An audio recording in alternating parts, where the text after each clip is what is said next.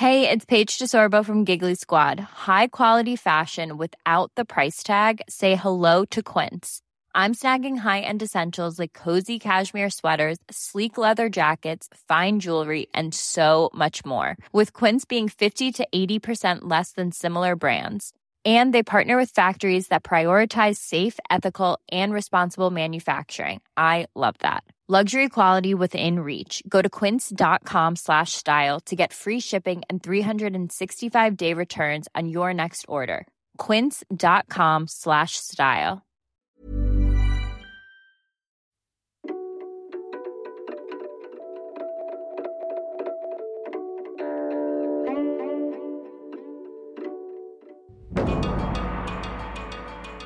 Thousands of two headed turtles, schools of dead fish, and a real life Godzilla. That's what you'll find in the Pacific Ocean right now, if you are to believe Chinese disinformation. After Japan began to trickle treated wastewater from its Fukushima nuclear plant on August 24th, China imposed a ban on all Japanese seafood imports. Ever since, China's state media has pumped out a flood of one sided reports about the dangers, and China's nationalist netizens have spread them. This week, we're taking you inside a Chinese Communist Party disinformation campaign. We'll see how it starts, cascades, and ripples through society. I'm Alice Su, the Economist senior China correspondent, and this week I'm joined by my colleague Ted Plafker, our China correspondent in Beijing. We're asking what does China's government gain from people's outrage at the wastewater from Fukushima? This is Drum Tower from The Economist.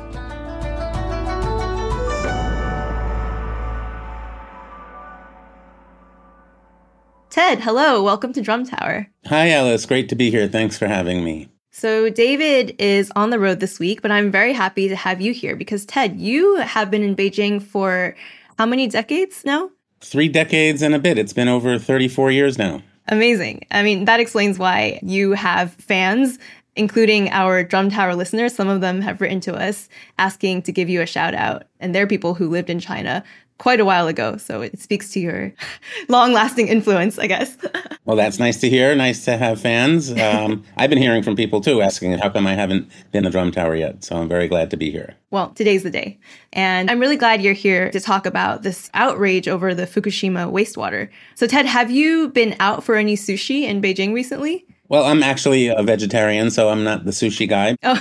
but I love Japanese food. I've been with friends eating sushi. Really, you can't go out for a meal in Beijing in the last couple of weeks without someone asking if the fish is going to glow in the dark. Yeah, I mean, we can see that even from the outside because we see, you know, a lot of official statements about it. We see videos on Chinese media, but I was curious to know is this something that people are talking about offline even in your circles? Absolutely. It remains a topic. People are still wondering whether seafood is safe to eat. There's a little bit less ranting and raving now, two weeks after the initial release. I have some friends who have VPNs, have access to other sources of information. They can see out of the Chinese internet bubble. But the vast majority of people don't have VPNs, can't see out, and really have nothing else to go on except what they've been hearing from state media and what that in turn has generated on social media. And it's made them very angry. It's made them afraid. Usually it's hard to get people in Beijing, increasingly these days, to share their opinions on any topic, especially a sensitive topic. But these last couple of weeks, anyone I talk to casually on the streets of Beijing does not for a second hesitate to tell me how angry they are and how worried they are. It's really unleashed a huge deluge of outrage. It seems like such a clear example of how the state sets the agenda and through its control over the information sphere. And this is not the only example, right? In your time in Beijing, you must have seen many cycles of this sort of disinformation and outrage. Oh, many examples, some running for decades. Uh, the Taiwan story is one example. The state pushes its narrative about the history of Taiwan. You can blow people's minds here by telling them a few fun facts about the actual history of Taiwan. In the case of COVID, the media spread a lot of information, some based on kernels of truth, but exaggerated and tendentious about how the US was handling COVID. This latest one, it is a very clear example of how effectively disinformation can be used. There's a lot to work with here. Nuclear waste is a real concern to a lot of people. There are a lot of other people in East Asia who are worried about this wastewater release. But in China, where people, for the most part, are getting one side of the story driven by a government with a real ulterior agenda. So, Ted, let's rewind a few weeks and go back to August 24th when this all began. Tell me what happened. What happened on August 24th was the first release of a small batch of treated wastewater from the Fukushima plant. TEPCO, who operate the plant, got approval from the Japanese government and from IAEA, the International Atomic Energy Agency, that's the United Nations nuclear watchdog. The release plan had been announced in 2021, and the release date was announced earlier this year. It's a release that's going to carry on in small batches for the next 30 years. No one loves the idea that any amount of nuclear wastewater is being released, but it's been treated through an exhaustive process. It's minuscule amounts. IAEA says the radiological impact on humans and the environment is negligible. We quoted a scientist a few months back who said that a lifetime consumption of fish caught right off of Fukushima wouldn't add up to the amount of radioactivity in a banana. Wow. so it raises the question, you know, why is China freaking out this way? Why is China ignoring the overwhelming scientific consensus and turning this into such a hot button issue? I see. So, I mean, the experts are pretty clear about this, and it seems like most other countries have come around. Why is China reacting in such a strong way? Yeah, the consensus is very strong. There are some dissenting voices, some scientists who mostly are not complaining about the plan, but warning that the long term impact of this sort of thing, it's never been done before, so they don't have data on the long term impact. It's that sort of super cautious scientific approach. But the broad consensus that Chinese people are not hearing about is that it's very safe. That's where the disinformation campaign comes in. China was opposed to the plan of releasing water all along, but once they realized that it was happening and the date was announced and they realized they couldn't do anything about it, they really ratcheted up the disinformation campaign. They announced the seafood ban and they started with this all out attack on Japan and the plan and raising fears about the safety of seafood. And you could see that a lot of Chinese people reacted with a lot of fear and outrage, right? Ted, I mean, give me some examples of what you've been seeing. Okay, Alice, here's one clip I found on Weibo, uh, China's main social media site, of a young Chinese vlogger called Nado Nai Nai. Quite interesting. I think you should have a look. 请问日本人往大海里面排核废水这个行为，跟一个素质低下的人往公共游泳池里面撒尿有什么区别？而且还要假装馋两口说：“你喝，你喝，一起来嘛！” Wow. Okay, so basically, this vlogger Nado Nai Nai. She's this young girl. She has like a bow in her hair and a fancy earring on one side. And she's saying, I'd like to ask, how is such a despicable act like Japan dumping nuclear wastewater in the ocean any different from someone peeing in the public pool? And she says they go even a step further and they take a sip from that water and say, oh, come on and join us. So, I mean, she is making very strong comparisons there. Yeah, and there's been a lot of that. I've seen other videos talking about the vocabulary. Japan calls it treated water, China calls it contaminated water, and there's a whole war of words going on over exactly what kind of water this is. Is it feishui or wushui or chulishui, treated, waste, or contaminated? Yeah, and I've also seen videos all over Douyin, for example, which is the original Chinese version of oh, TikTok, like this one.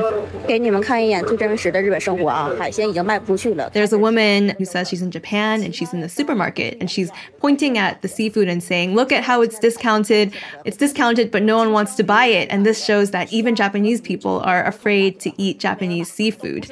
So there's just all kinds of videos and messaging out there saying this is so bad. People are so scared, even if that may not necessarily be true. And so you can see that online, Chinese people are getting really worked up. They're using very strong language.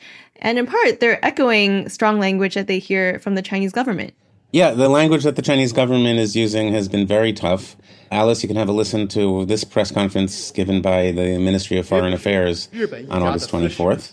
日方不应出于一己之私利，给当地民众乃至世界人民造成二次伤害。 So that is the MOFA spokesperson Geng Shuang, and he is condemning the release of the Fukushima wastewater. He says Japan shouldn't be doing something for their own selfish interests that's damaging to people around the world. He goes on to say that the Japanese government has not proven that this is safe and that this is not going to harm the environment or people's health. And then he says by dumping water into the ocean, Japan is spreading these risks to the rest of the world. It's creating an open wound to be passed on to future generations of humanity. He says Japan has turned itself into a saboteur of the ecological system and polluter of the ocean. 将伤痛延续给人类的子孙后代，成为生态环境破坏者和全球海洋环境的污染者。 Yeah, that's strong stuff, and that's directly from the government itself. And then you have the state run media going into overdrive along the same lines. I drive around Beijing a lot and put on the car radio, and for days that was all that you heard on the car radio and headlines in the papers and on the state run TV stations. So it's part of the state apparatus. It's not the government itself, it's the state managed media, party managed media that are reinforcing the same message. So, for example, there's a clip that circulated on Weibo from CCTV1, the main state television broadcaster. 还要追问的是，日本能够确保长达三十年的排放管理不犯错、不失误吗？Wow, so listen to that very creepy, suspenseful music. Then you hear this announcer saying, Can Japan really guarantee that they will manage this 30 years of distribution well without making any mistakes? Can they guarantee that they will do it effectively? Can they truly be trusted with sampling and monitoring the release? And then she says, Based on Japan's past behavior, I believe everyone knows the real answer to that. 基于日方的一些前科，答案是不言自明。 So there's a real judgment being made here, and she's, you know, referring to what everyone should already know, which I think in the Chinese context is based on Japan's past behavior. Like they are bad actors, they are not to be trusted. I don't even need to say it. You will all know if I just insinuate it. Yeah, Japan's past behavior is a phrase that's really at the heart of this whole thing. And that's content that came from state media. Mm-hmm. Okay, Alice, I have to show you this video made by CGTN. It's a state run English language TV channel. It's something they posted. The song is in English. Get yourself ready, take a deep breath, because this is really something. Okay. The radiation makes life mutate. All living things are gonna meet their fate. Many are protesting to stop my play. But I don't give a damn to what they say. This is quite a production. I mean, they invested a lot of a lot of creative thought into this.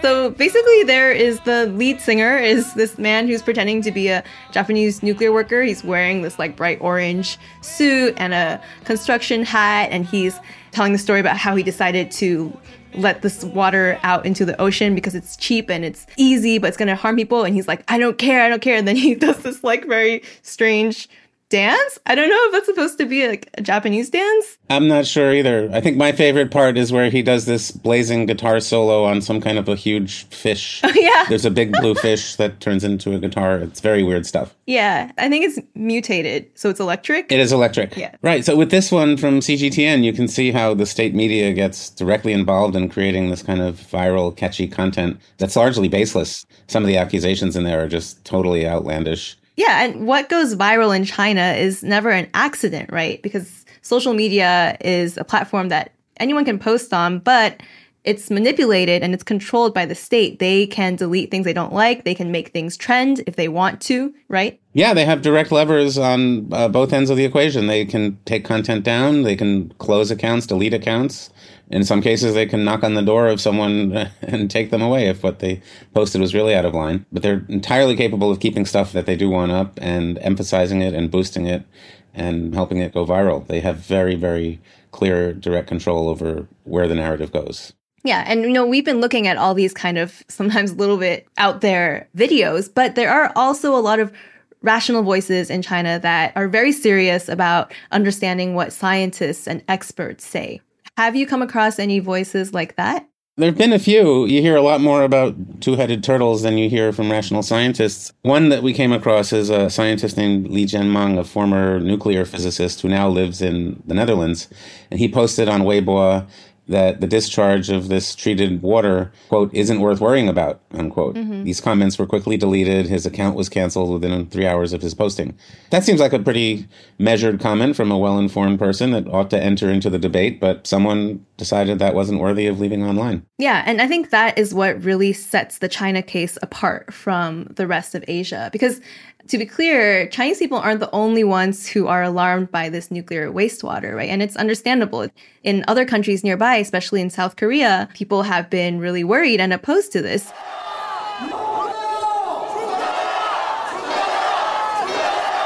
In Seoul, there was a protest of about 50,000 people who were calling on the government to take action because they didn't want Japan to release the wastewater either. But what's different about the China case is that they are censoring the voices on the other side, the voices that are saying, yeah, we understand the worries, but let's listen to the scientists. Yeah, that's right. The more measured voices aren't allowed into the debate. And in the case of Korea, there has been a public reaction, and the opposition party has made an issue of it, but the Korean government has actually endorsed the plan. When I tell Chinese friends here that the Korean government has supported the plan, they're astonished. Oh, really? They don't know about it? No. Hmm. So, Ted, I mean, to really understand why some Korean people and Chinese people, even some Japanese people, do have legitimate worries about the wastewater, we need to go back 12 years, which is when this all really began and when the Fukushima nuclear plant suffered a meltdown. Do you remember when that happened? Yes, of course. It was very scary. There was an earthquake which led to a tsunami. They lost power. They couldn't run their pumps, and reactors were swamped. Three of them melted down, and there was a lot of radioactive water released into the Pacific. Yeah, and that was something that was very scary for Japan and also for neighboring countries. So after that incident, not only China, but also South Korea, Taiwan, and Hong Kong all stopped importing seafood from Fukushima, but not from the whole of Japan, just from the area directly where the meltdown happened. That's right. And I think maybe the EU had a ban as well. Yeah, that's correct. The EU also had a ban on Fukushima seafood, which they lifted in July this year.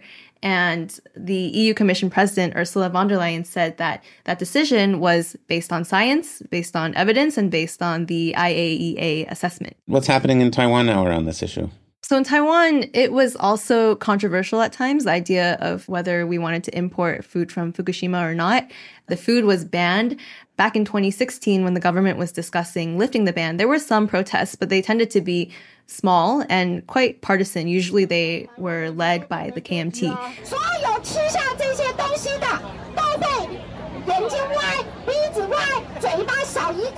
There are some news clips from the time where you can hear protesters saying things like, if we eat this food, we're going to become Godzilla, we're going to have deformed eyes and noses. And they say things like, President Tsai Ing wen is selling Taiwan to Japan. But again, over time, opinion changed. And by 2022, public polls showed that the majority of Taiwanese supported lifting the ban, especially because they saw that the rest of the world was lifting bans, and also because they hoped it would help with Taiwan's access to the CPTPP, which is the new version of the TPP. It's basically a trade pact that Taiwan is not part of, but in order to be part of it, you need to adhere to free trade practices. Wow, Alice, it's really interesting to hear uh, what the response has been in Taiwan. It's sort of like the Earth 2 version of China. Yeah, because as neighboring countries in the EU have been removing their bans on Fukushima seafood, that really brings out the contrast with China's decision, which is to ban all Japanese seafood since the wastewater has been released. It's interesting because, you know, since the meltdown, TEPCO have been doing an awful lot to clean it up and make the plant safe. It's a huge task. They've had to deal with these damaged reactors and they've had to deal with all the water that's been used to cool it. It's a million tons of water which needs to be pumped over the next 30 years. That's about the equivalent of 500 Olympic sized swimming pools. I mean, it would be a lot to keep holding in Japan if they didn't have a way to deal with it. Yeah. One question China has had, in fact, the man in the CGTN guitar fish video raised this question why don't you build more tanks and just store it? Japan has answered that at great length in a document they filed with the IAEA explaining the constraints about why they can't do that, why that would not be safe. They have answered all these questions for anyone who wants to hear the answers and debate them in good faith. Yeah, and after all of this deliberation and trying their best to find the safest way to deal with a very messy problem, they have decided and experts have agreed that releasing wastewater in this way is the least bad option. Yeah, that's exactly right. Japan's government has been talking to the governments of other countries, trying to allay their fears and they've pretty much all come around. Although South Korea has left in its ban on Fukushima seafood, it has not opposed the plan to release. And there was a dramatic moment when Japan's Prime Minister Kishida Fumio even ate some Fukushima sushi in front of the press. 歯ごたえがやっぱり違うね、うん、これこれからかな、うん、はい大変美味しいです oishi that's the only part I understood. But my colleagues tell me that he's saying it's chewy, but that's what makes the difference. And then he says it's delicious.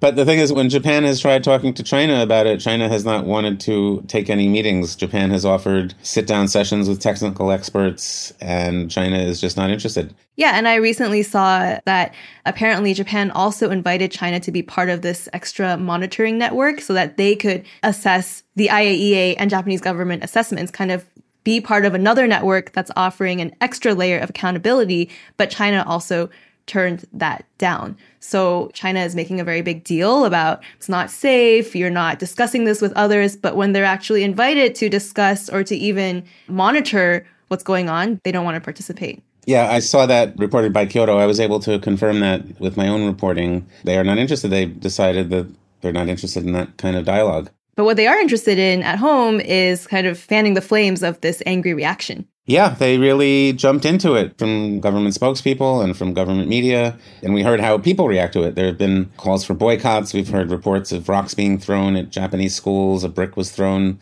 at the Japanese embassy in Beijing. A Japanese consulate in Qingdao had some graffiti written on it. Harassing phone calls made to Japanese companies and Japanese households. People who own shops that stock Japanese products have even been targets. People who drive Japanese made cars are often yelled at or threatened even if your Japanese Honda happened to be made in Guangzhou. Yeah, even if your Japanese car was made in China, or maybe you're a Chinese driver of a Japanese car or a Chinese shop owner selling Japanese products. I mean, this is kind of what happens every time that the Chinese government stokes up anti Japanese anger, right? A lot of innocent people get targeted. Right. Last time this happened, I happened to drive a Honda and was advised by someone who said, "You better be careful here." He gave me a A4 size Chinese flag and said, "You better keep this handy and put it in your window." Mm. And a lot of drivers of Japanese cars now do have flags or bumper stickers saying how proud they are to be Chinese. So Ted, that's the kind of anger on the streets that we're seeing. But what kind of economic impact is this going to have? Well, clearly it could be very bad for Japanese business. The Japanese government are trying to do something about it. They said in early September that it's setting up emergency relief funds for Japanese seafood exporters. It's a fund worth over 20 million yen. That's about 141 million dollars. That's on top of 550 million that it had allocated to deal with reputational damage of the wastewater release. But it's not just the seafood business. A lot of business that used Japanese goods, makeup brands, and fashion brands. Travel is another big sector. Japan is a popular tourist destination for Chinese travelers, and there are a lot of reports that Chinese people are canceling their plans to visit Japan in the upcoming Golden Week holiday, which starts 1st of October. Yeah, I've seen some of those things online, including lists of Japanese makeup products to boycott. And I've seen posts asking whether uh, nuclear contaminated water goes into the production of makeup. Is this something you want to put on your face if it's made near Fukushima and uses the water? Mm. I saw an official response noting that seawater is typically not used in the production of cosmetics. Wow. I guess everyone's being extra paranoid. And of course, the economic impact could spill over to the Chinese seafood industry. In China, retail live streaming is a very big business. A lot of seafood live streamers are getting abused. Wow, and is that because they're selling Japanese seafood? No, not always. It's just because it comes from the sea and people are now afraid that the sea has been contaminated. So people are even worried about seafood sourced in Chinese waters. Mm. So, Alice, here's uh, another video. This one is from Douyin of seafood retail live streamers who are reacting to all the abuse that they've been getting from people online.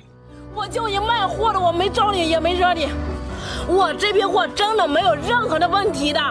Oh my gosh, wow. So, I mean, you see these live streamers and they're wearing these like yellow apron things and they have buckets of squid or shrimp or other kinds of seafood in front of them and then this fake background of a ship behind. I guess this is how they usually sell their seafood, but they're really distressed. Like you see these two young women and this woman is like, "Do you want me to sell this or not? Like do you want me to have any business? I'm not here to fight. I haven't offended anyone." And you can tell that basically they're upset because they're getting harassed by Chinese netizens who can be really vicious and they're getting lots of angry comments that are like, "This is poisonous fish" or whatever it is, but you can see that they're quite distressed. And again, these are Chinese seafood sellers and their business is being hurt. Yeah, it's hurting people and scaring people and it's affecting their livelihoods. So we've really seen how the party has manipulated this story inside China and used people's natural worries. But why has China's government wanted the reaction to be so extreme? Well, Alice, I think it has a lot more to do with politics than it does with health and science. And that's what we're going to explore next. We'll be discussing what is the Chinese government gaining from all this? But first, we want to remind listeners that you can read Ted's reporting on the Fukushima water over on our website. You'll also find there a story that I've written with our colleague James Miles on the Belt and Road Initiative, which we'll be talking about on Drum Towers soon. But if you want to read our articles, you will have to be a subscriber. If you are already, thank you. You're the reason we can do our reporting and podcasting. And if you're thinking about becoming a subscriber, then Drum Tower listeners can get a free 30-day digital subscription. Just go to economist.com slash drum offer.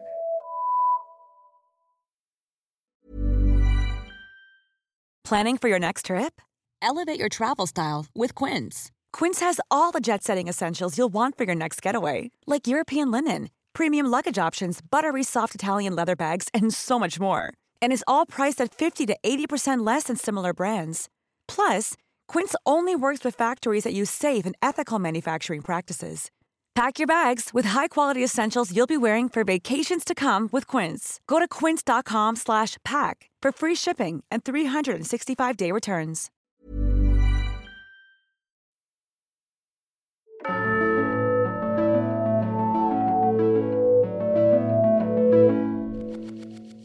So, Ted, why do you think the Chinese government is doing all of this? What do they stand to gain from stoking all this public anger about the Fukushima water? Well, Alice, I don't think the party is doing this because they're genuinely concerned that this water is dangerous. I think it's being driven by politics. The over the top response has two things behind it. It's a way of distracting people from all the big problems in the economy yeah, that's something we've talked about quite a lot on Drum Tower the economic slowdown, youth unemployment, lack of consumer confidence, the post COVID recovery that really wasn't as good as many had hoped it would be.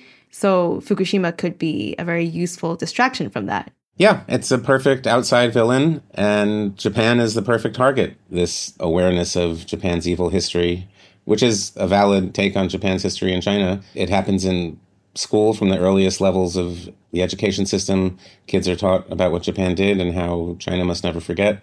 And it's in the cinema, it's on TV shows, it's in the news. Japan is a very handy villain. It's usually on a slow boil. And then when some distraction or rallying around the flag is in order, you turn up the heat, and Japan is the perfect target for that. Yeah, we've also talked about this on Drum Tower before in our episodes on China and Japan, how Japan is the easy target of nationalist anger, but also about how ties between China and Japan are particularly strained right now because Japan's policies towards China are getting more and more aligned with America's. That's exactly right. Japan has been increasing its military spending. It's announced plans to increase it even more.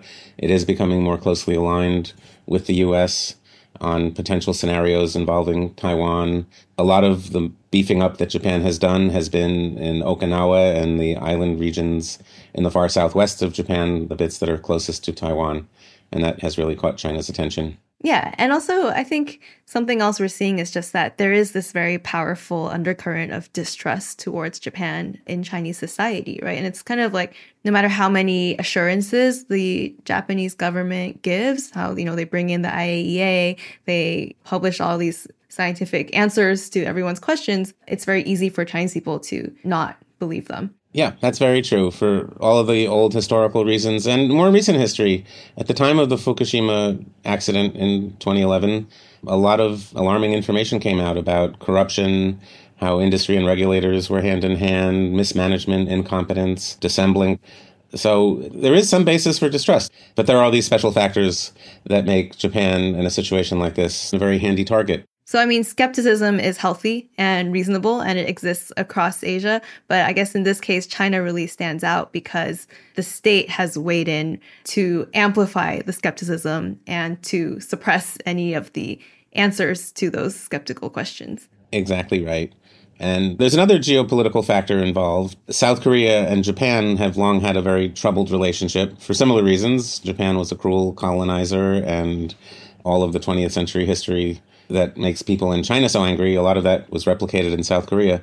But recently, Japan and South Korea have been moving closer to each other and to the United States, which is a development that China does not like to see. No, I mean, it's quite historic that they've come together, right? Just last month, President Biden was able to bring Japan and South Korea together at the Camp David summit. I'm sure that's something that the Chinese government is not happy about. Absolutely. They said as much. And so this issue is perfect. If there are people in South Korea angry about the same thing that people in China are angry about, it's a perfect issue to drive a wedge into this newly improving South Korean Japanese relationship.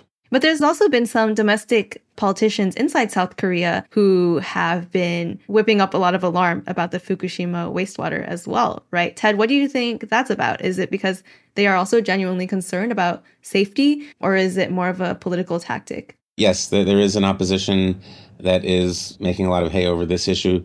The government is trying to ease fears. The opposition is whipping them up for their own reasons. There are elections coming up next year in South Korea. Yeah, but I think what's different about South Korea again is that there's that distrust, but you can have a real conversation about it. So you can have the, you know, like don't trust Japan, look at everything they've done in the past. This is not safe for us, but you can also have other voices pointing out facts uh, about what the scientists and experts are saying and it's a real conversation. It's not just a an outpouring of anger where one side is being silenced. Yeah, exactly. It seems like there are excited voices in South Korea. They're being heard. The calmer voices, the more measured voices are being heard. Everyone's allowed to get their say in, and everyone's allowed to read what they want to read about it. Yeah. So, I mean, when China is riling up its population like this, I mean, this time it's about Fukushima wastewater, but there's been other instances, you know, when everyone got very angry about Xinjiang cotton or when everyone got really angry about an NBA manager making a statement in support of Hong Kong protesters. Oftentimes, the Chinese officials and state media and social media will coordinate together and whip people into a frenzy of anger. When they do that, does the Chinese government think that it can really influence outside actors' behavior? It can in indirect ways by whipping up the Chinese public, Chinese public anger then comes to the attention of foreign governments, sometimes in very direct and threatening ways when Japanese feel threatened just walking around being heard speaking Japanese around China. So it does have this sort of indirect two step effect. And it's had a great impact on the behavior of, I would say, companies more than governments. When a Chinese internet outrage emerges over some company who puts Taiwan on the map as a country or lists Taiwan in a pull down menu on its website as a country. Those companies are very quick to go back and correct it. No, Taiwan is an entity. It's not a country. It's a territory. It's a region. Yeah, apologize. Right. So companies are very quick to respond. Government's a bit less so. So, Ted, I mean, I think the Chinese government knows that Japan is not going to change its plan. They've already started to release the treated Fukushima water, and they're going to do it for the next 30 years. Is the party going to keep up its anti Japan campaign for that long as well? It can't keep it up at that level of intensity. Everyone knew from the beginning that it couldn't. It's just another one of those examples of how China so totally controls the information environment and can create a stir when they want. It's quite remarkable. Yeah, it's almost like they have a little volume dial and it's like, be angry at Japan. Okay, actually, don't be so angry. Okay, be angry again. Like they can turn it when they want. And in fact, I think there are some signs that suggest that they might be starting to dial it back a little bit. I saw this op ed that was published on the People's Daily website, and it was about Japan's release of Fukushima water. And it was saying, you know, Japan is doing wrong, you know, they shouldn't be doing this.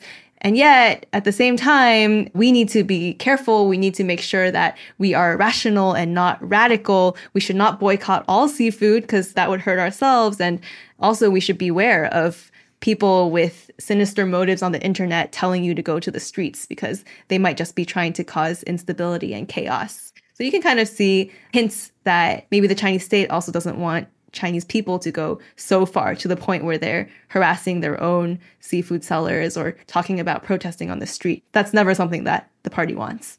Yeah, and there are clear signs here on the ground. You can see it's dying down a bit. The reporting is a lot less excited. It's still a big topic of conversation, but it's not the sole dominant topic that it was for the first two weeks, which is how these things go.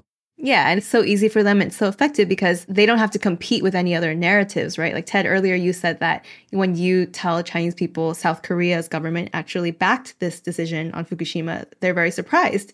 And that's because in the Chinese information world, all you see is like, oh, China's leading the charge against Japan's unjust actions, and lots of other actors in Asia also agree. And in a lot of cases, it's an issue where people don't have direct access to reliable information and maybe not even that much skin in the game when it comes to things like the real history of Tibet. People know what they've been taught and know what they've heard, and they're not motivated and not easily able to go access other forms of information. They do know that the party is pulling their leg when it says inflation is under control or whatever they might say. People are like, no, I go and buy cabbage three times a week. I know the price of cabbage. Don't kid me about cabbage. Mm. But the history of Taiwan or Tibet or the safety of a Japanese nuclear water release is not something they can investigate on their own. And they hear what they hear and really take it on board. Yeah. I think that's really what's interesting about this case to me is that it's not really about China's worries about the safety of that water, but it's about how they can manipulate information to create public opinion and then use that as a tool for political purposes. And it's actually something that's also very irritating to me because I find it very manipulative because a lot of Chinese people might be saying, well, this is my real honest opinion. I am really angry. I am really worried about this, but it's unfair that their reactions are being shaped by the state's control over the amount of information they can get. And sometimes they might not even realize that. It's a manipulative way for the state to treat its own people. Yeah, it's a little infantilizing and patronizing, but it's the way it's been done for a very long time. It's a model that they seem to like. Yeah, and we'll probably be seeing the next example of it sooner or later. Something will come up for sure. Ted, thank you so much for joining me on Drum Tower. It has been great to have you here. Oh, it's been great to join you. Thank you so much for having me. And thank you to our listeners for tuning in to Drum Tower, especially to those who have sent us emails. So, a big hello to Jeff, who is working on a permaculture experiment in remote Lac Bouchette near Quebec and a big ni hao to four year old Anna in Los Angeles who listens with her dad Thomas. And we heard that Anna is learning Chinese. So hello to Anna. To Tim in Shanghai who listens while he sends complaint messages to his own phantom driller in his building. And thank you to a listener named Garrett who told us that he actually was born in Panzhihua, which was the subject of our episode last week. Garrett told us about how he grew up in this hot, dry, acrid river valley and there was smoke and dust from the steel factory covering everything. And we are just so happy that we were able to have an episode that resonated with his childhood memories. So remember, you can always email us at drum at economist.com. And before we go, I also wanted to say a big thank you to our producer, Barclay Bram. This is his last episode of Drum Tower. He has been with us since the beginning. He has found a lot of the amazing historical archive of those clips you hear from old bits of news and Chinese history. He's also shared a lot of personal cooking tips, which we really appreciate, and also photos of his gardening. And we will miss him very much. Our editor is Poppy Sebag Montefiore. Alicia Burrell and Jie Hao Chen produced this episode. Sound design is by Tingli Lim, and our music was composed by Jocelyn Tan. The executive producer is Marguerite Howell.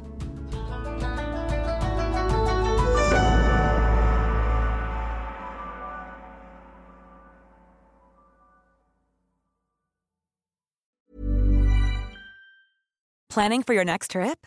Elevate your travel style with Quince. Quince has all the jet setting essentials you'll want for your next getaway, like European linen, premium luggage options, buttery soft Italian leather bags, and so much more. And is all priced at 50 to 80% less than similar brands.